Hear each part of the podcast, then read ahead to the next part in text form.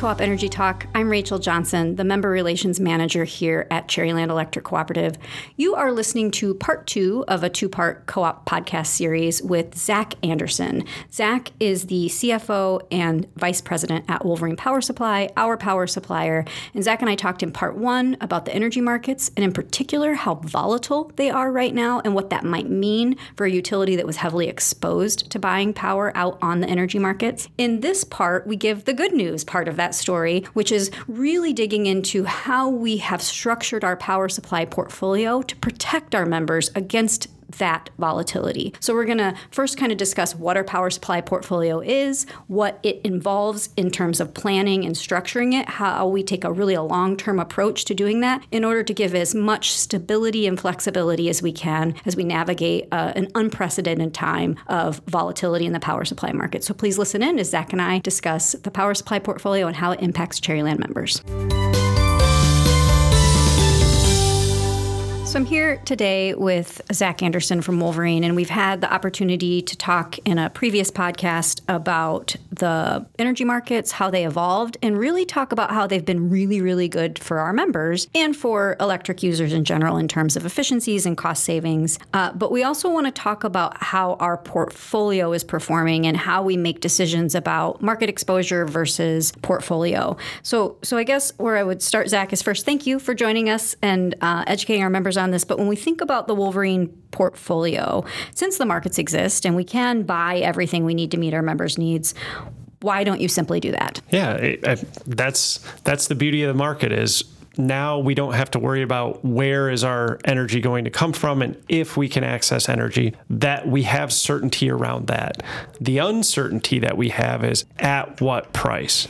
And so what we what we do to manage that at what price and as we think about where we are and where we expect to go over the next 10 20 30 years that's how we try to think about our portfolio all the time is it's a long-term thing is as we see more volatility coming, having a portfolio to manage that volatility. And what are we ultimately trying to do? We're trying to give our members competitive, stable, and certain rates pricing long term. That's our that's our goal with the portfolio.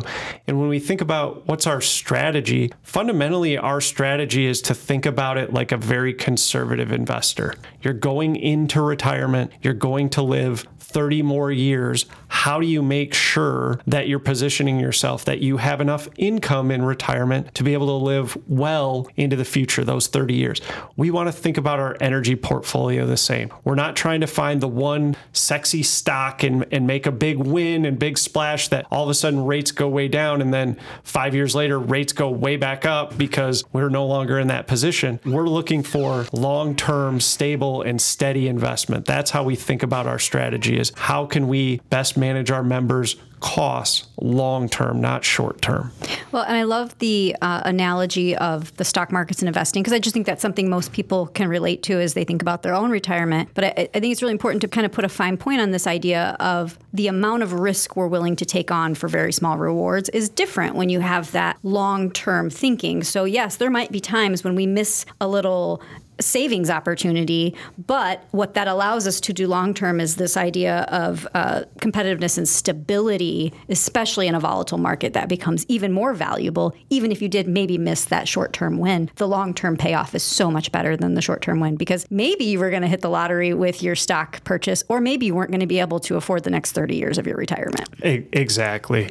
And so uh, to put a fine and specific point on that, so 2020, the best position position anyone in the world could have been in in the energy market would have been to have no portfolio. Energy hit a record low since the market had existed since 2005. So the best thing to do was simply do nothing two years later, you would have paid all that back almost three to five fold.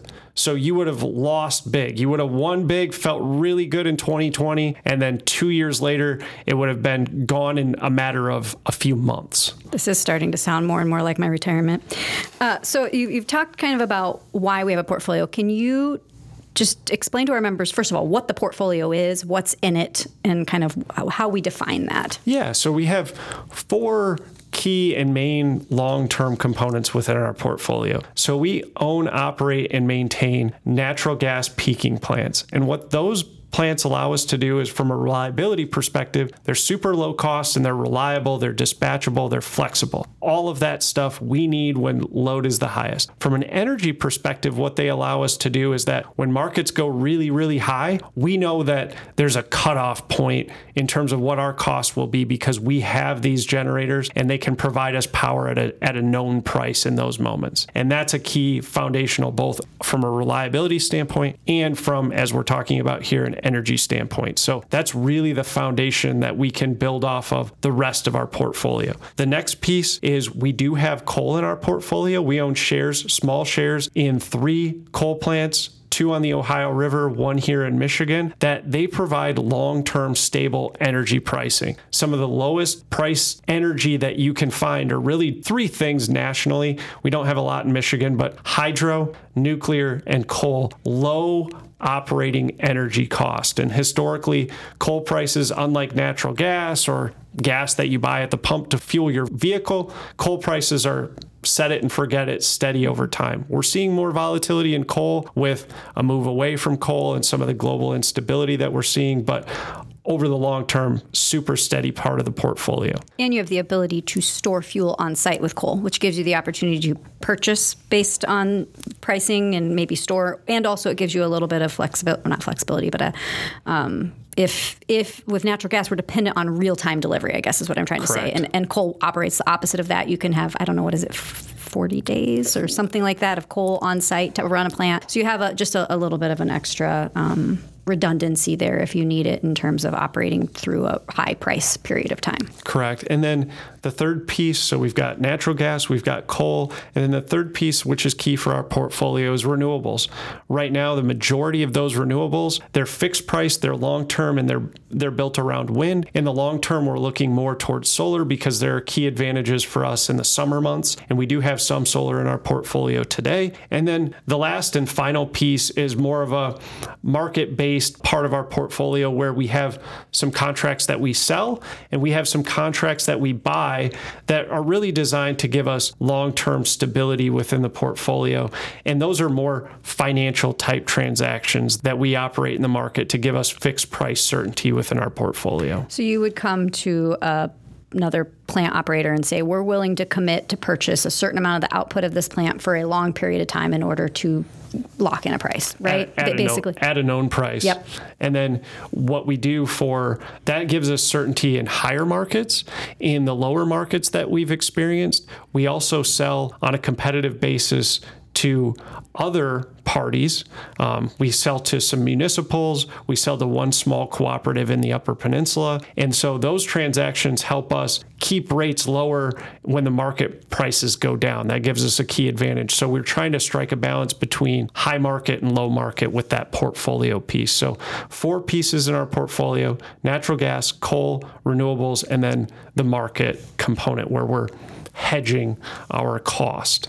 And a, and a some significant part of our market is specific to nuclear, which is what allows us to get to that 60, 62% carbon free piece of our portfolio is the combination of our renewables or our power purchase agreements for renewables and then um, some market agreements for nuclear, which is something we're really proud of that we've managed to do all of this and also blend in and balanced environmental a- impact in our portfolio. So we have pricing, we have affordability kind of tied in there with what you talked about, certainly reliability by having multiple different sources, and then uh, environmental impact as well. Exactly. So, how does all of that benefit my members, the people that I serve? The key benefit is that it provides stability and certainty over time. Now, you don't want to pay too much for that stability because I could tell you, well, Rachel Cherryland, we could fix your energy price for the next 30 years and you wouldn't like the price. Mm-hmm. So we put ourselves in a position that we're not trying to just well, we'll pay whatever it costs as long as it's guaranteed. We want it to be competitive. And so by having diversity in that portfolio, all four pieces of our portfolio in play, that allows us to not only ensure certainty and stability, but it also helps us ensure that we're cost competitive over time by balancing so those things. I think to give you a perspective of what it means to have a portfolio, we've spent some time talking today about this idea that the energy market is at, record highs. So, what should members expect their their energy bills to look like, or what should they expect that Wolverine's paying for energy? Well, if we were just buying at the market, if we had no portfolio whatsoever, we would spend just year to date through the end of July, $140 million on energy costs. On a normal year, that's closer to full year that's closer to 120 million for a full year. And so through 7 months we would expect to be at about 75 million dollars. So we're at, if we were fully exposed to the market and did not have a portfolio we would be at two almost two times what has been our historical cost of energy. And because we are a not-for-profit electric cooperative and you're a not-for-profit electric cooperative all of that would get passed directly through to the members in the form of higher rates immediately because we would have to. We would have no choice. That's what we would have to be paying. We'd have to be paying. You'd have to be paying your power bill. I have to pay my power bill, and all that gets passed on to the member at the end of the line paying their power bill, basically. Exactly. So again, to bring it back to where where we would be in the market would be 140 million dollars, where the market has averaged historically close to half of that, as you shared, Rachel. $76 million has been the long run average. We're a little higher than that, that average this year in terms of what our actual cost is. $79 million. So it could be worse, I heard. our portfolio has delivered $61 million of benefit through through this year. Those four pillars all working together to keep energy down. Again, it's higher than the long run average, but the long run average has been a really good deal and we're not far away from it. To put that $3 million in perspective of higher costs, that's that's real money. That's a, a, big number. But if I think about it on a per member basis, what we're talking about is about a dollar to a dollar fifty per month. So twelve dollars to eighteen dollars for the whole year for each of the members that we serve if we do it on a you know meter by meter basis for everyone we're servicing so I think that's a really big deal. $60 million of benefit to have that portfolio versus versus the alternative, which would be, to your point, significant rate increases when we know people are feeling the pain at the grocery store, the gas pump, on and on and on. Yeah, and it's kind of an interesting message to have to work through because ultimately what we're saying is we are seeing higher costs even with our portfolio. Our members have to anticipate that is going to impact their costs. We know that's going to happen. But at the same time, the the things that we've entrusted Wolverine to do on our behalf as it pertains to laying in place these hedges with our portfolio will help to make sure those increases are more reasonable and within what I, I, would argue is kind of a reasonable bound than they would have been if we were only on the market. So I don't want to I don't want to call anybody out, but are there utilities out there that are that are more exposed to the market than we are? And and what what are they doing right now? How are they approaching this? Well, in this, I, I don't want to pick on any individuals. I won't mm-hmm. name names certainly, but if you think about it from uh, the steady investor standpoint, the the market, the energy market, the third wave of the market, I'll call it 2012 to 2020, the incentive and the signal that it sent. I'll I'll take this on me literally everything that we did at Wolverine that was part of my responsibility for power supply. If we waited until the next day, the deal would have been cheaper. that that's what the market was doing. Wait until the next day, it'll always get cheaper, it'll always get cheaper. And so that market psychology of, hey, I'm a dot com investor, the pets.com's never going to blow up. I'm just going to throw my money in this and watch it go to the moon. I love crypto. I'm going to go invest in crypto and watch it go to the moon. That's really what the energy markets were doing over the last decade is they were incentivizing a behavior that it's always going to be cheaper, just wait until the next day and the next day. And so to bring it back to your question, there are many out there in the market that said, it's always going to be cheap. I don't need to have a portfolio in place. I'll just take what the market will do. And as we talked about, if you're in that position and you're the same size as Wolverine, you're talking about almost a doubling of your of your energy costs and that's 70 plus million dollars of of impact. That is real. And so that's where I think a lot of people are because it was easy to say, don't do the deal, don't be the steady investor. Ride the ride the hot stock, it's going to go to the moon. We don't do that. Mm-hmm. Yeah, and I think it's important to point out we haven't talked uh, in this podcast, but we have another podcast about the governance model of Wolverine. But basically, the way it works is Cherryland members elect directors to represent them on our board. There are five distribution co op members of the Wolverine board, and members of those boards elect two people to represent them at the Wolverine level. And I want to point that out because your example of every time I, I, I purchased something, it would have been cheaper the next day you were able to make those decisions and do that with the full support of a board because that board was making decisions thinking like the people who live in our community because they do. Mm-hmm. They pay they pay electric bills. They are Cherryland members themselves or other Wolverine co-op members themselves. And so I think it's a tremendous testament to the model that it protects the ability to think really long term. I mean, we've been here for 85 years and in 2107, 85 years from now, we still want to be here, right? Mm-hmm. Like, we want a new board of co op members to be thinking, wow, they really did everything necessary to keep this place in, in business, to think long term, and to sustain and meet the needs of the electric needs of their community. So that's I, I love. I, I, really like thinking about that story and thinking about the, the long term piece. We talked about the fact that we've had immediate savings. We've talked about the fact that what this gives us is some rate stability over time, right? So mm-hmm. instead of trying to pass 140 million dollars on right now, we're we're working on 79 million um, in terms of energy cost. Let's Let's talk about um, kind of what you see going forward. We know we're in a period of volatility. We know our portfolio is working to help us balance that volatility. Do you see our strategy changing, or what, what pressures are you watching that are making you think about how to be planning right now for what we need five years from now and 10 years from now? Yeah, so what we can do from a resource perspective is definitely changing. We can't Wolverine can't go out and you're not going to build or buy nuclear. You're not going to build or buy new coal, likely. I'm talking brand new coal plant. We're not seeing those two things get built in the immediate term. Natural gas, potentially, but it's getting harder and harder because long term, a lot of the goals and the talk out there are net zero or um, carbon neutrality. And so, even though natural gas is significantly cleaner than than a coal plant, it still has a carbon attribute to it. And so, when we're thinking long term, 30, 40 year investment, does natural gas make sense in our portfolio?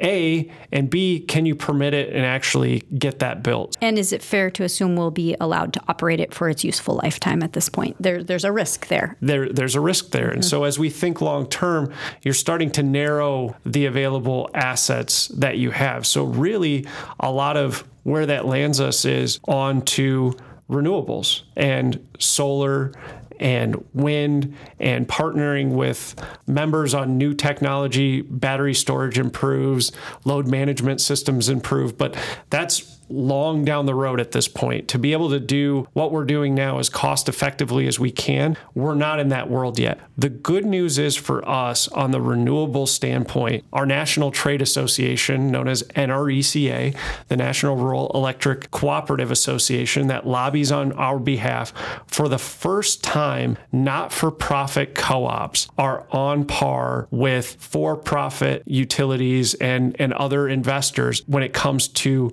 what were formerly only tax credits for renewables. And so when I say tax credits as a not for profit, Wolverine, Cherryland, our other members do not pay federal income tax. Therefore, we were at a disadvantage, 30% disadvantage uh, to put that in perspective. So if we invested 100 million into solar or wind and we are not being taxable prior to the Inflation Reduction Act, a taxable company could get $30 million off of that project. We had to bear the full $100 million of that cost. And, and I want to talk about the impact of the IRA, but what's just to kind of give an example of that, what we've done now historically is we've had to work, we've, we've chosen to work with for profit developers in order to bring renewables into our system. And then we essentially enter into a power purchase agreement for those projects because we needed an entity between us and the project that could capture the tax credits. But that adds an entity in there that's also going to make a profit, right? That's that's their job. That's what they're driven by. So we've we've been we have continued to develop renewables in order to meet our members' goals, but we've been at a disadvantage in terms of the tools available to us to do it, which is what you're getting at. So, talk about what the ability to, and I'll just I'm sure everybody knows this, but for my own sake, I'll explain it. What it, how a direct pay tax credit would work is instead of reducing our tax liability, we essentially get paid a cash payment, if you will, for what would have been the reduction in our tax liability. So, talk about how you think we could use that and what the impact could be for Wolverine and for Cherrylands members. Yeah. So, what what key advantage we have as a cooperative, and Rachel alluded to this earlier, whether you're talking about the board of directors living in the communities that they serve, or you talk about the nature of our service territory, it's rural. That means there's a lot of open, in some cases, available land to be able to build renewable projects. You can't build large scale renewable projects in densely populated areas. You need rural space and you need transmission systems, and you need to be connected to the communities so that you can do it in a a way that respects the, the landowners and the communities that you're investing in. We have all of those advantages. We've been on the outside looking in, working through an intermediary to be able to develop renewables in the past. We've been successful at it. We have almost 20% of our portfolio coming from renewables today. But if we want to go beyond that, I think there needs to be a blend between those contracts that we've taken on and working through a third party and leveraging those opportunities that we have in terms of knowing the land, knowing the community community members and having the transmission system to be able to interconnect and build out renewables. And so that's going to be a key part of our portfolio long term. And I'm excited that we have an opportunity to be able to do that on equal footing as other investors. That's really exciting for co ops. And clearly, even more important when we talk about this came up when we were kind of in our market podcast, but it's certainly come up here. The number of resources available for us to develop, the number of the the diversity of resources on the grid is decreasing, right? Mm-hmm. We know we know coal clearly has an end date at this point unless a significant major technological development comes along. We know that it's very hard to develop nuclear. I still remain hopeful, but it doesn't change the fact that that is true today. So the more that we we are limiting the number of things we can develop, it becomes even more important that co ops have the ability to develop the things that are left, right? And which for us is renewables. And we see those opportunities to leverage those to the advantage of our members. So when you look forward at our portfolio, you're not going to like this question, so I'll, I'll, warn you about that. But we will never go back and hold you accountable for it if that helps. Kind of what do you think it looks like? We talked about that combination of natural gas, coal, nuclear. I'm sorry, natural gas, coal, renewables, 60% carbon free. What do you see? What do you see it looking like in in the future? Is it split evenly amongst three things? Is it kind of help me think through what that might look like for our members in the future? the the beauty of it is we don't know exactly. If we had all those answers, we'd be marching down the path to put exactly what we need for the next 40 years in place and it would be easy. So this is going to change. And one of the key things in terms of the the local connection that we have with our board of directors and that leadership and um, my boss, our CEO Eric, is that we're in a position that we're always trying to be nimble and look toward what's next. The the beauty of our position and not many co-ops, munis, investor owns can say this is we have a very, very solid foundation from which to build. And when I talk about the solid foundation, what I'm referring to is we have natural gas peaking plants that are flexible, they're clean, and they're low cost, and most importantly in today's world, they're highly reliable. And so they can be dispatched or not to be able to meet the instantaneous demands of the grid. And we have enough of it to meet all of our members' needs. So when I talk about the foundation, that clean, affordable, and reliable foundation of natural gas peaking, what it allows us and frankly others to do as we're all interconnected is bring on more renewable. So on a cloudy day, on a calm day, at night, if our peakers are needed, they can turn on when they're needed and they can shut off when they're not. And what, what that allows us to do is integrate more renewables. So, in the biggest picture sense, what I see based on today's technology, storage breakthroughs, other technology breaks through, you know, carbon capture for coal, nuclear, all that stuff could potentially play out and hopefully does over the next 20 to 30 years. And we'll be ready for that. But right now, with today's technology, the best portfolio that we can have is a little bit of market, a lot of peaking that we can rely on that can be turned on and turned off when needed, and then you layer renewable on top of that. So, whatever the percentage of that is, I, I, truly don't know exactly, but that's the idea is that if you have the resource base that we have with our peakers, it allows for massive integration of renewables so that when they operate zero dollar variable cost. We get that energy, it comes back to our portfolio. If it's not windy, if it's not sunny, we have the resource to back it up. And that gives us opportunity to be at the lowest possible cost over the long term. I, I really like um, kind of wrapping the, the portfolio piece of the podcast series up on that because we talked a lot about how natural gas prices have created challenges in terms of pricing and volatility in the markets, but that doesn't mean they don't come with advantages. And and your example of the kind of our peakers and other peakers on the system being the foundation upon which we're able to integrate more renewables and be prepared to balance out their intermittency. Mm-hmm. Uh, that's that shows there's value even though there's volatility there's also value to having those and I, I kind of said this in the last podcast, but I'm going to say it again, and then I'm going to give you the last word on this one. The thing that I always think when you come here and talk to us, Zach, and, and I and I'm I'm always left with this is I, uh, it is challenging and it is complex. The markets are complex. The technologies are complex. It's impossible to predict the future. The policies and regulatory paradigms are complex. But if I had to be in that kind of complexity with anyone, I would want it to be you all at Wolverine because you're doing such good work on our behalf. And I, I have so much confidence that when you make decisions, you're doing it thinking about the person at the end of the line who's paying the bill and who's dependent on us to help keep their business going and their home, the lights on and their kids kids in homeschool or whatever that is for them. Um, so I, I just want to thank you for taking the time to come and talk about the portfolio, and I want to give you the, the, the last word for our members on. and where we're at today and where, where, where we're going. Yeah, thank you. That's uh, very high praise and very much appreciated because that level of member support